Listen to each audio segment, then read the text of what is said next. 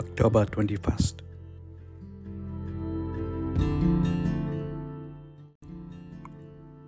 Saturday of week 28 in ordinary time.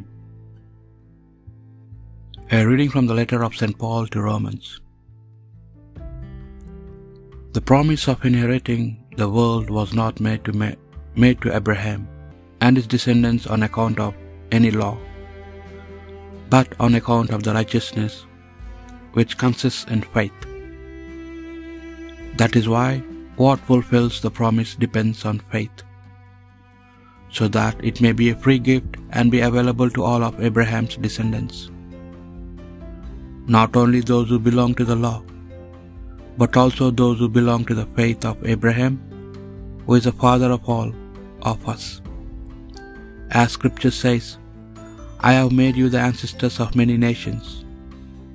Abraham is our father in the eyes of God, in whom he put his faith, and who brings the dead to life and calls into being what does not exist.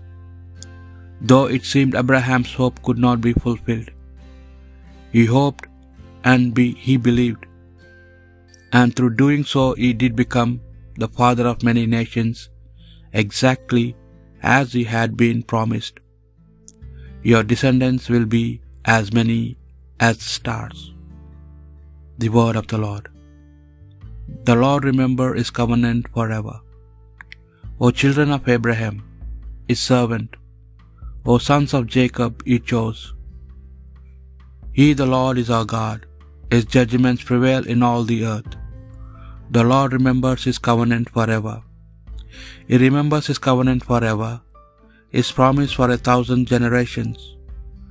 The covenant he made with Abraham, the oath he swore to Isaac.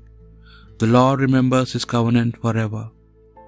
For he remembered his holy word, which he gave to Abraham, his servant.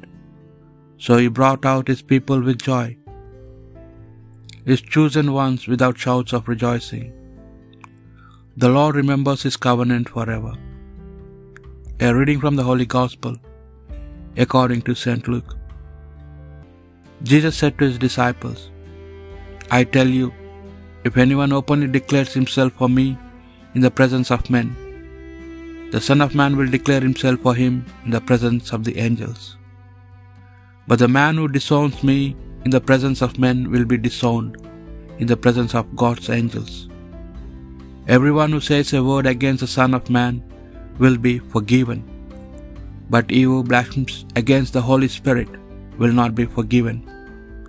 When they taken when they take you before synagogues and magistrates and authorities, do not worry about how to defend yourselves or what to say, because when the time comes, the Holy Spirit will teach you what you must say. The Gospel of the Lord.